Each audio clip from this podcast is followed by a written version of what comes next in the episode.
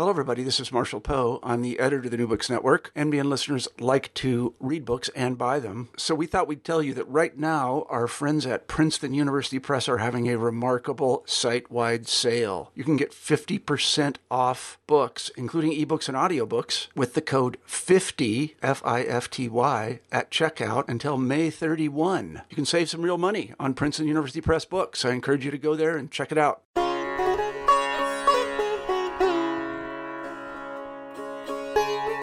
Hello, everybody, and welcome to the New Books in Hindu Study podcast. The podcast is part of the New Books Network podcast channel, which is being created under the auspices of Amherst College. I am your host, Shandip Saha, Associate Professor of Religious Studies at Athabasca University, a research and distance learning university dedicated to breaking down educational barriers by offering open and flexible learning options across the disciplines. For a range of courses and programs offered at Athabasca University, please check out www.athabascau.ca. Today, I'm happy to have Dr. Lavanya Vemsani on the podcast. Uh, she's the editor of a series of essays that has just been published by Bloomsbury, Bloomsbury Publishing, and the title of the book is called Modern Hinduism in Text and Context. Lavanya, welcome to the podcast. Thank you so much, Sandeep. Uh, honored to be here. So, Lavanya, uh, how about if we start by uh, having you introduce yourself to our listeners. Okay. Um, I'll start with my uh, PhDs. Uh, my academic and professional career uh, spans three countries uh, uh, India, Canada, and the United States. Um, my first PhD is in history from University of Hyderabad in Hyderabad. it was um, awarded Junior Research Fellowship and Senior Research Fellowship from Government of India's University Grants Commission. My second PhD is in religious studies from McMaster University in Canada. My thesis completed here, uh, Hindu and Jain mythology of Balarama, uh, won the best thesis honorable mention prize from Canadian Association of South Asian Studies. Uh, I published three books, Hindu Jain mythology of Balarama, Krishna in history, thought and culture, uh, and uh, the present book, Modern Hinduism in Text and Context. My next book uh, is in press. It's on Indian history. Uh, it's called India and New History. I'm also currently working on uh, my next project, uh, again on Indian history. It's called Ancient Settlement Patterns of South India. Uh, I am editor in chief chief of International Journal of Indic Studies. I am recently elected vice president and president elect of Ohio Academy of History, and I have been teaching Indian history, Asian history, and religious studies uh, here at uh, Shawnee State University for over 10 years now. That is one impressive resume. Um, Thank you so much, Sandeep. Uh, so let's talk about the uh, your new book, Modern Hinduism in Text and Context. It's very different from your previous research that you've been doing on on Krishnite religious traditions. So uh, tell me, what was the genesis behind the book? What motivated you to put the volume together? Um, uh, you know how uh, we all meet and discuss our field right? We discuss about our research our teaching and our you know what is happening in the field right?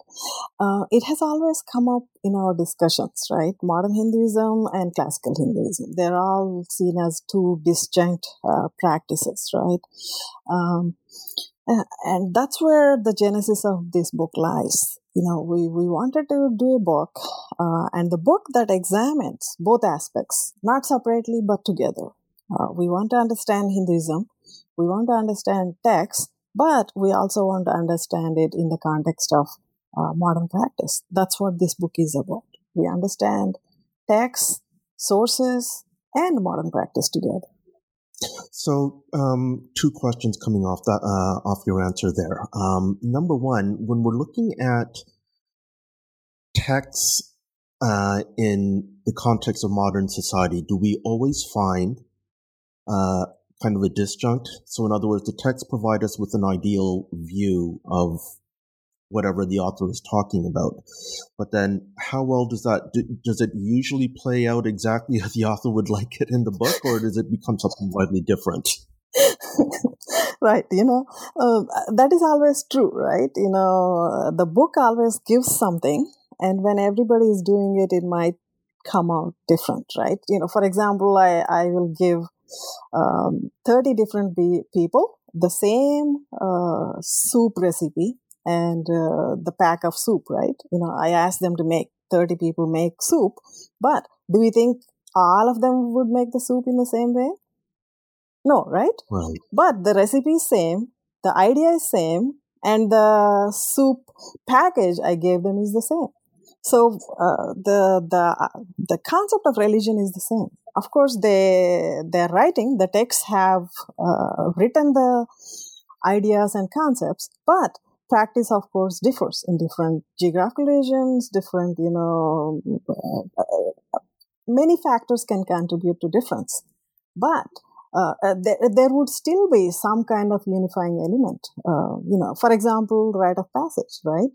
Mm-hmm. We didn't know the word rite of passage existed until 1969. Right? right? That that doesn't mean that it was not described in Mahabharata or it was not done, you know, the passage of entrances and that was not done before, right?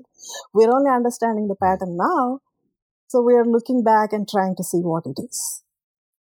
Very interesting. Now, my, my second question, sort of related to that, is um, when it, as a historian, do you think it's possible to sort of reconstruct the way texts played out in their context in a pre-modern setting? So, if we're looking at pre-modern India and we're trying to understand how texts were lived out in that time period, is it possible to reconstruct that? it's obviously easier to do it in the modern period because we have the sources or we're out doing field work. But is it really possible to get a sense of how people would live out their the religious texts that they're listening to or reading, you know, yeah. say back in the 17th century? Right. Yeah. Um, as a historian, you know, this is always uh, something that um, I try to find an answer uh, you know, we, we're always looking at the past, we're always looking at these sources and trying to reconstruct, right? Um, uh, you know, we only have limited amount of uh, information, limited amount of text, limited amount of inscriptions, limited amount of uh, things, right? So uh, I always uh, come up with the same question. You know, what if there is more information? Uh, what if uh, there is another aspect to this, right? So, of course, we have understood the past religion, past life, and past um, practice with all the available resources that we have, right? But anytime there is a new resource or there is something new coming up, it changes, right? We, we try to change it.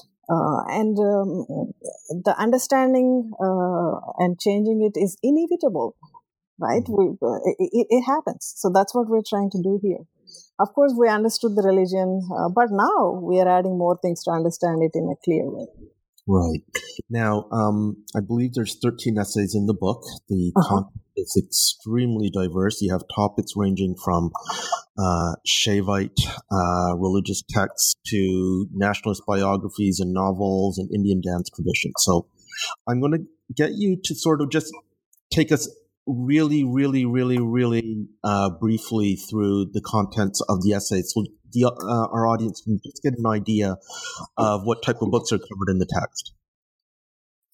Um, we we have uh, traditional texts uh, covered. You know, uh, of course, Mahabharata and Ramayana and uh, Puranas um, are examined. Uh, but in addition to that, we also examine uh, modern literature. For example, I examine Gora, you know, modern literature, right? But it has symbolism from traditional Hinduism. and of course, you know, the essay on Sri Aurobindo also examines Aurobindo's writings, but it's modern literature. But of course, you know, examines uh, the Vedanta and Vedic and yoga practices. So the concepts are classical, but you know, we, we have modern literature as well as traditional literature examined in a number of articles here. Yeah, the the article um, they're all very fascinating articles. The the article particularly on the South Indian artist who uh, um, was uh, making pictures, I oh, believe, oh, the, and yeah, Hussein is jail his his own blood. Yeah, um, I, I, I, how did he come up with that idea? But why using his blood? Why not just use watercolors like everybody else? right? You know, Husseini actually, uh, you know, took blood uh, out and, you know, he he got it frozen and then made a sculpture of uh, Jayalalitha's head with frozen blood. You know, we, we have a picture of it in the in the book. You know, you have seen but why it. Why blood? what what was the significance of blood for him that he wanted to do do it that way? Right, you know, uh, Amy Ruth Holt, she examines that and she connects it to the um, sacrificial blood and she connects it to the story of uh, Draupadi. Uh, and if you remember, Draupadi, you know, uh, she actually um, makes a vow in the Mahabharata that, you know, all the Kauravas should be killed, you know, she'll be, she'll mm-hmm. tie her hair only once the blood is, you know, uh, uh, the bloody sacrifice, you know, Kauravas are, you know, sacrifice. So, uh, anyway, Bhima brings, you know, he smears his hands with, you know, and then brings it. So, the story of this sacrificial blood from the story of uh, Draupadi uh, plays an important role uh, in um, Tamil popular culture. Uh, and uh, you know the Draupadi, uh, you know the popular practice in Tamil Nadu and you know in diaspora practices in Caribbean as well as South Africa. You know the, the goddess Draupadi. You know Alf Hiltebeitel has actually done three volumes on this the practice of Draupadi and sacrificial blood and the mythology. So the mythology doesn't stop with the mythology and religious practice there. It, it now finds itself in popular art and modern political art. And this is how Husseini actually asserts himself. You know, he makes this art and then he finds his identity and he is able to actually form a political organization uh, with the support from Amma, you know.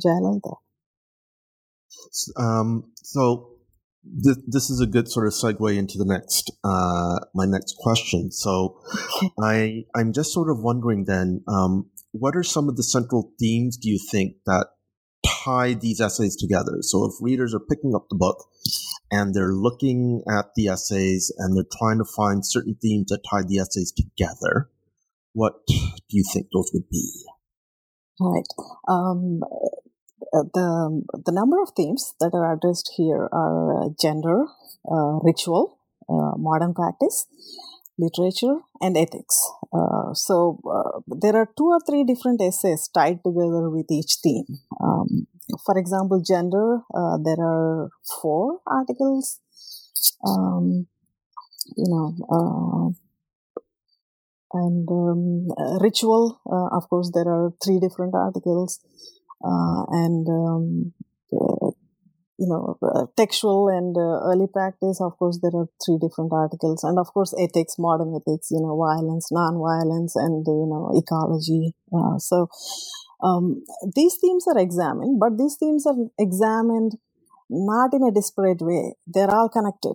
So each theme actually flows through two or three different articles and they mm-hmm. all examine um, uh, with, with a comprehensive view. You know, it, it gives a comprehensive view on each theme uh, once all these three different articles are studied. So um, let's talk about your particular contribution to the book. Now, you've done a really fascinating analysis of uh, Rabindranath Tagore's novel Gora. Now, this is a very big and complex novel, having read it myself. So um, let's let's talk. Give us a very very short summary of what the book is about. Okay. Um, Rabindranath Tagore's Gora, of course, you noted, uh, it's very complicated book, and uh, Tagore uh, himself, you know, he he writes in a very very uh, symbolic, uh, complicated way uh, um, all his stories they're not just simple representations of the characters that we see so same thing here uh, with gora you know gora i read as a high school student uh, did not understand much read it a couple of times afterwards uh, it's only recently that I understood. So you know, you you know, you have read it. It's right. it's it's that complex. Um, you know, it's highly symbolic. So anyway, that's what I examine here. Uh, and you know there are uh, mainly two families you know the protagonist the female protagonist her family male protagonist his family so gora gora's family and then his counterpart Sucharita and her family. So Gora, of course, his family, his mother, father, and brother, uh, and traditional Orthodox India family. And on the other side, Sucharita is living in a reformist Hindu household. She is living in a Brahma Samaj household. So her father, of course, she was also living with foster parents. So she, her brother, and the children, three daughters of her foster parents, you know, Labanya, Lalita, and Leela. Uh, so we have this household on one side. And on the other side, we have Gora, his friend Binay, and his brother Mohim, and then his father and mother. So it's the interactions between these characters. But the point is not the interaction between these characters. What these interactions represent about the colonial society in India and how they are actually struggling uh, with the evolving India and then finding their place in this evolving India. So that's the point of the story. So um, let's take a look at the uh, central figure of um, Gora himself, because he comes from a very Orthodox Hindu family. And um, you've talked about the theme of rite of passage. So, how does that theme uh, apply to him? You used um, Victor Turner's uh, theory uh, about rites of passage and um, about liminality and moving from one state to another. You used that particular theory in uh, your analysis of of uh, of Gora and his sort of journey through the book. So, what is this rite of passage? What is this journey that he's going through? Right. Um, uh, you know, this aspect was actually missed uh, in many of the readings uh, yeah. because the the first part was not translated well. You know, the poem that he included, Rabindranath Tagore actually has a beautiful poem uh, in the first right on the first page. But um, people uh, mistranslated it uh, and really did not understand you know. He actually begins it with with uh, with the poem uh, representing representing a caged bird. So hmm. caged bird and then he goes on to explain the caged mind you know. And the caged mind has to be freed to get the freedom. So that's how he actually represents the colonialism. The colonialism is there it's it's like the caged bird, but it did not put the person in real cage. It's actually imprisoned the mind. Uh, okay. So the symbolism of freeing the bird is actually symbolism of freeing the mind. Right. So once the mind is freed, then of course we'll have independence. So the symbolism of uh, Tagore you will find in this book is all about freeing this mind. And Tagore, uh, through Gora, speaks about this through all the incidents that he discusses. Uh, and this is the struggle Gora is facing, right? Gora is living in this Orthodox household and he's uh, taught how to live as a traditional Hindu and he has Upanayana and then he's this young Hindu man, right? But he's finding his own struggles, right? The, the Hinduism that he understood and then the administration and society that he's seeing outside uh, present day struggle to him. So he tries to discuss it with his family with his friend binay and with everyone he meets. And then he tries to make himself more orthodox hoping that that would give him the real identity and then he can live free right? Uh, which did not help him and then he tries to argue with all the gurus that come to visit his father. And none of them could answer him because they are living in this, you know, textual world. They're not living in this modern world.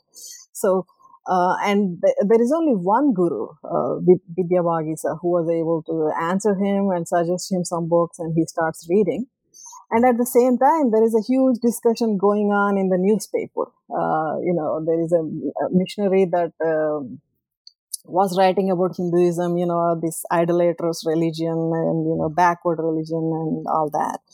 Uh, and of course, Gora was trying to find himself, but, you know, he, he thought he has to answer all these questions and, you know, he has to give a retort to everything that the, that was published. So he sent kind of like a series of letters. And in the end, the editor actually had to jump in and stop the letters because it was a wave of letters the, the missionary would write letters, you know, Gora would write letters, and it's like an unending duel.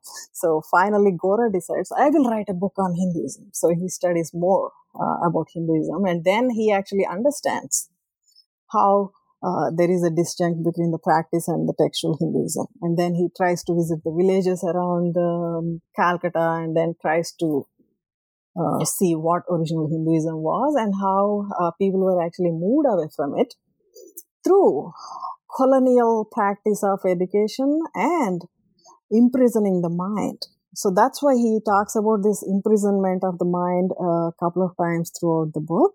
Uh, and he talks, you know, Gora says right in the beginning of the book, he says, you know, the real India is not found in Marshman's history, yeah, Marshman's Indian history. It's actually found in the villages outside of Calcutta, right? You know, so that, that actually is this. You know, the, the teaching, uh, the the training has actually changed uh, Indians, imprisoned their mind. They're not actually seeing the truth that is around them. So, what I found striking about um, Gora is that, in many ways, it's a celebration in a sense of Brahmo Samajist values. Tagore right. came from a Brahmo family, because in uh-huh. the end, it, it's sort of touting a universalist sort of uh-huh. message, right? Because right. the extremes of Hindu orthodoxy is rejected by Tagore, but uh, there we have the other character uh, in the book. Uh, was it Panu Babu? I can't remember his name off the top of my head. Panu Babu, yeah, Panu Babu yeah, is the yeah the, the Orthodox Brahmo of the Brahmo side. But then yeah. I don't, what I don't quite understand is why not use the character of Binay as the protagonist for the book because he's the one who sort of you know he's the one who i believe comes from the uh, well you know he seems to be the one that's more receptive to brahmo samajist ideas uh, more than than gora is. Like what is Binoy's sort of role in the in the novel? He's a very quiet sort of very introspective person and Gora sometimes can be quite sort of overbearing yeah. and belligerent at times in the way that he speaks to people. So what yeah. is Binoy's point in the book then? Yeah, yeah. Binoy, uh, of course, you know, as you noted, it's very calm, quiet going. He's a representative of the modern Indians, you know, at the time, uh, colonial India, the young, uh, young of the colonial India at the time. Uh, they're educated, they know what is going on, but uh, they don't react so that's that's that's what is represented through him. Of course, ultimately, in the end, he takes the right decision. Uh, he takes charge whenever he can. You know, uh, he understands what is right, but not assertive. That's what India was at that time. Uh, it it's it has its mind imprisoned, and it knows that the young people that are coming into the world knew that, but they are not reacting to it they're kind of going with the flow in a quiet manner. Right. So, right?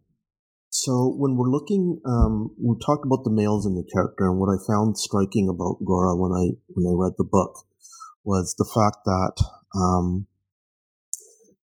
the men, all the men in the novel, come off, at least in my opinion, as being extremely sort of weak compared to the women. The women in the novel have the stronger the stronger personalities in the in in the book and what is Tagore trying to say there because the, they seem to be much more strong and very forceful and Sucharita in particular and her mm-hmm. sister are both women of very strong opinions um, mm-hmm. but they're not at the center of this book what is Tagore trying to say about the position of women in Indian society at the time, or is he trying to say anything at all?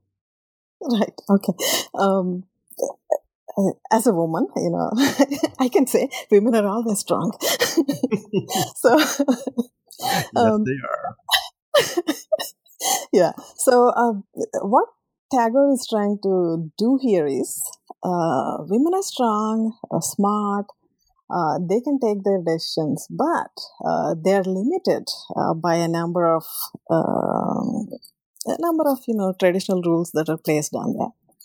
um, he's trying to show how uh, Sucharita and Lalita came over these things, uh, came over all limitations, right? Uh, they're, they're, they're teenagers, right? Can you imagine a 14 year, 15 year old girl starting her own school? To teach that other didn't girls? occur to me until later on in the book when they're trying to arrange Lalita's marriage, I think, and we found out she was 14 at the time. Yeah. Trying to arrange the marriage, yeah. Sucharita was only 14 and she was she was able to talk discuss understand all these things. Yeah. and sh uh, and when she moved out of her um, foster parents house to move into her own house you know they have more space now. So she starts a school with uh, lalita. Lalita is even younger than her. So can you imagine a 13 year old 14 year old girl starting a girls school by themselves?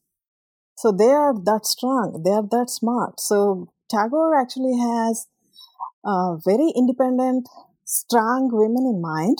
And he was also trying to represent if women were allowed to act on their own initiation on their own impulse they can actually accomplish much more positive things for india than we have ever seen So, when we're talking about Gora, uh, do you see what, what what is its present message? Since we're talking about text and context, um, what do you see as the significance of the novel for in terms of modern Indian society, or does it still have any relevance?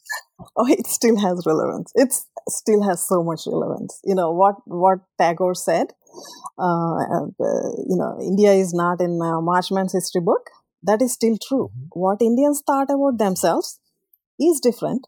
What indians thought their history is their society is what india is in schools is different. It's still different. You know the indian history textbook if you see it is much different than what Indians think about themselves. The the colonialist history is still uh, part of curriculum. So so uh, so of course Tagore has relevance still, uh, and then um, Tagore's idea of um, having a society that is equal for everybody. Right, uh, whatever religion, whatever class, whatever uh, person's origin uh, should not matter when one, person is living in a society. And India had always been a pluralistic society. So that's what Ta- Gora finds when he reads these traditional texts.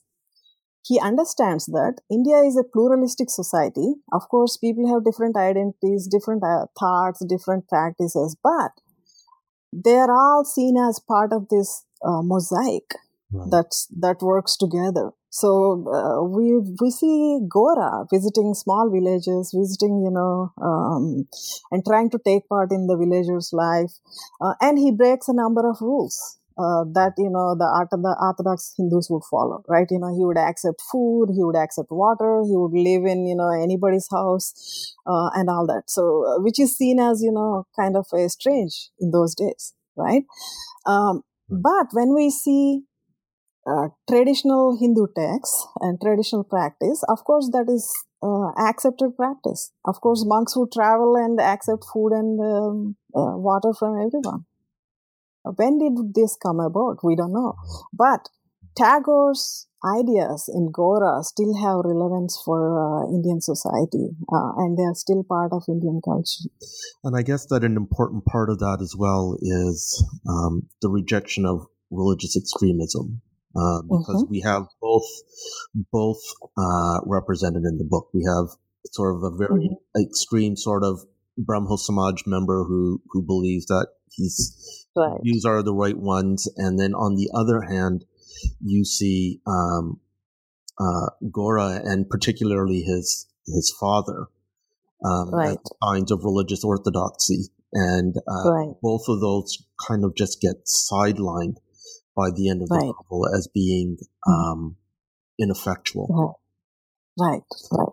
So, so yeah, yeah. So, so Gora represents this um, Hindu society that lost its way, and then uh, Brahma Samaj, Panu Babu, and all those represent, uh, Mhm. you know, a lost Hindu society. But um, that it has an imprisoned mind. It's thinking, you know, it's it's a colonial uh, representation. So it's thinking that they know everything and they are right and everybody else is wrong. So the Hinduism is all wrong, and Brahmo Samaj is all right. So, um, so uh, in the end, all of them actually find a middle way. Uh, Gora falls out of you know Orthodox Hinduism, and uh, Sucharita falls out of you know uh, Brahmo Samaj, uh, and um, Binaya, of course, falls out of, you know, he is the first one to actually take this middle step. You know, Binaya and Lalita get married, right? Yeah. In the marriage ceremony, they actually design their own rituals, right? The, the significance of ritual again, they are entering the new life, they are entering a new passage, right? So, and the rituals represent this new path.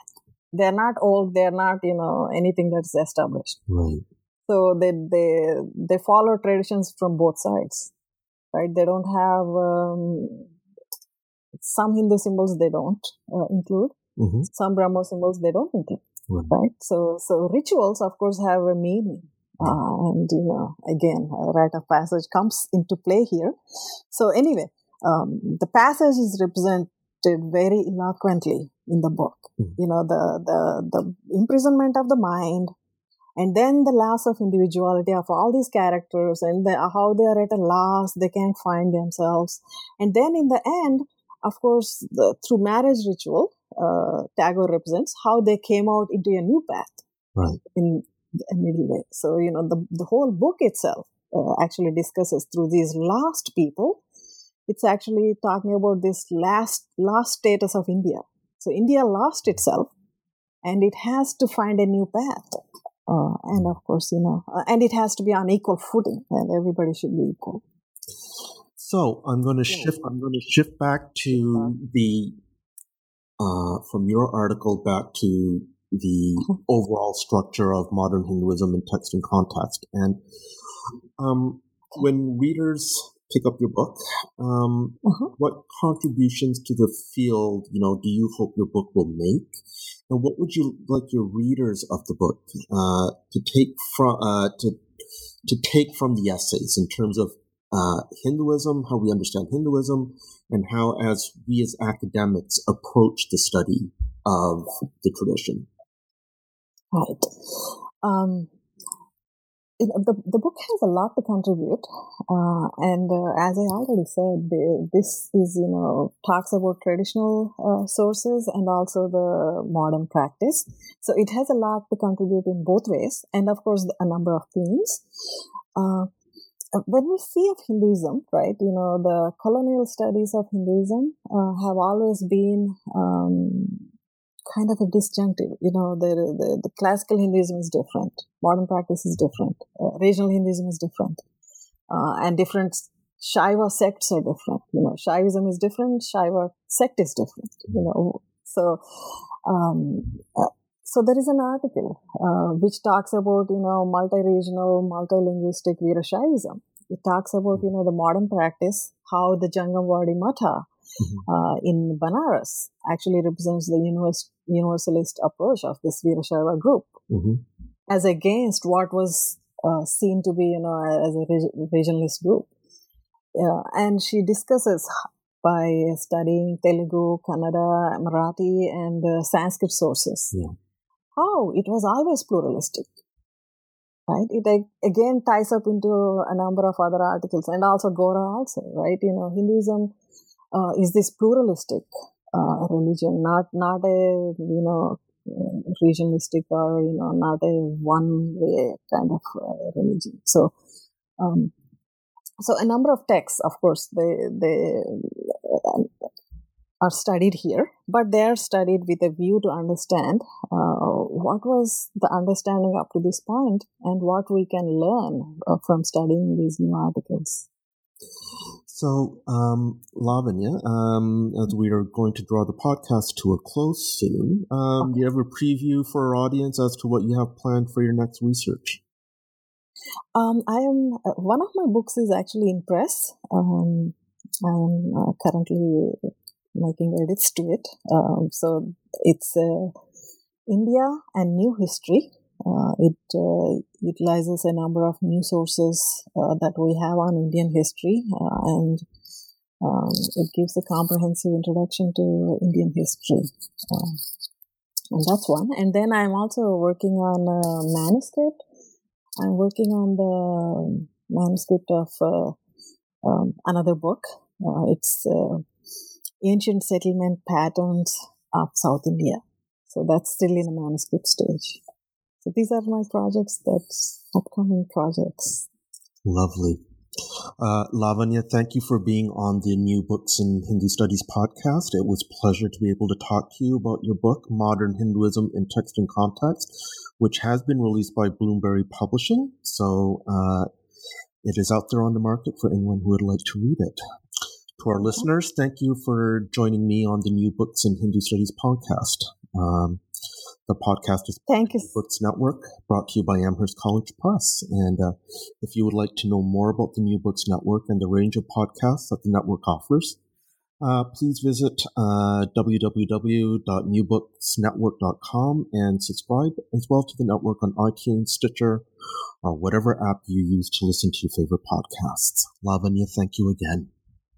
Uh, thank you so much, Sandeep. Uh, it's it's my honor and pleasure to be here.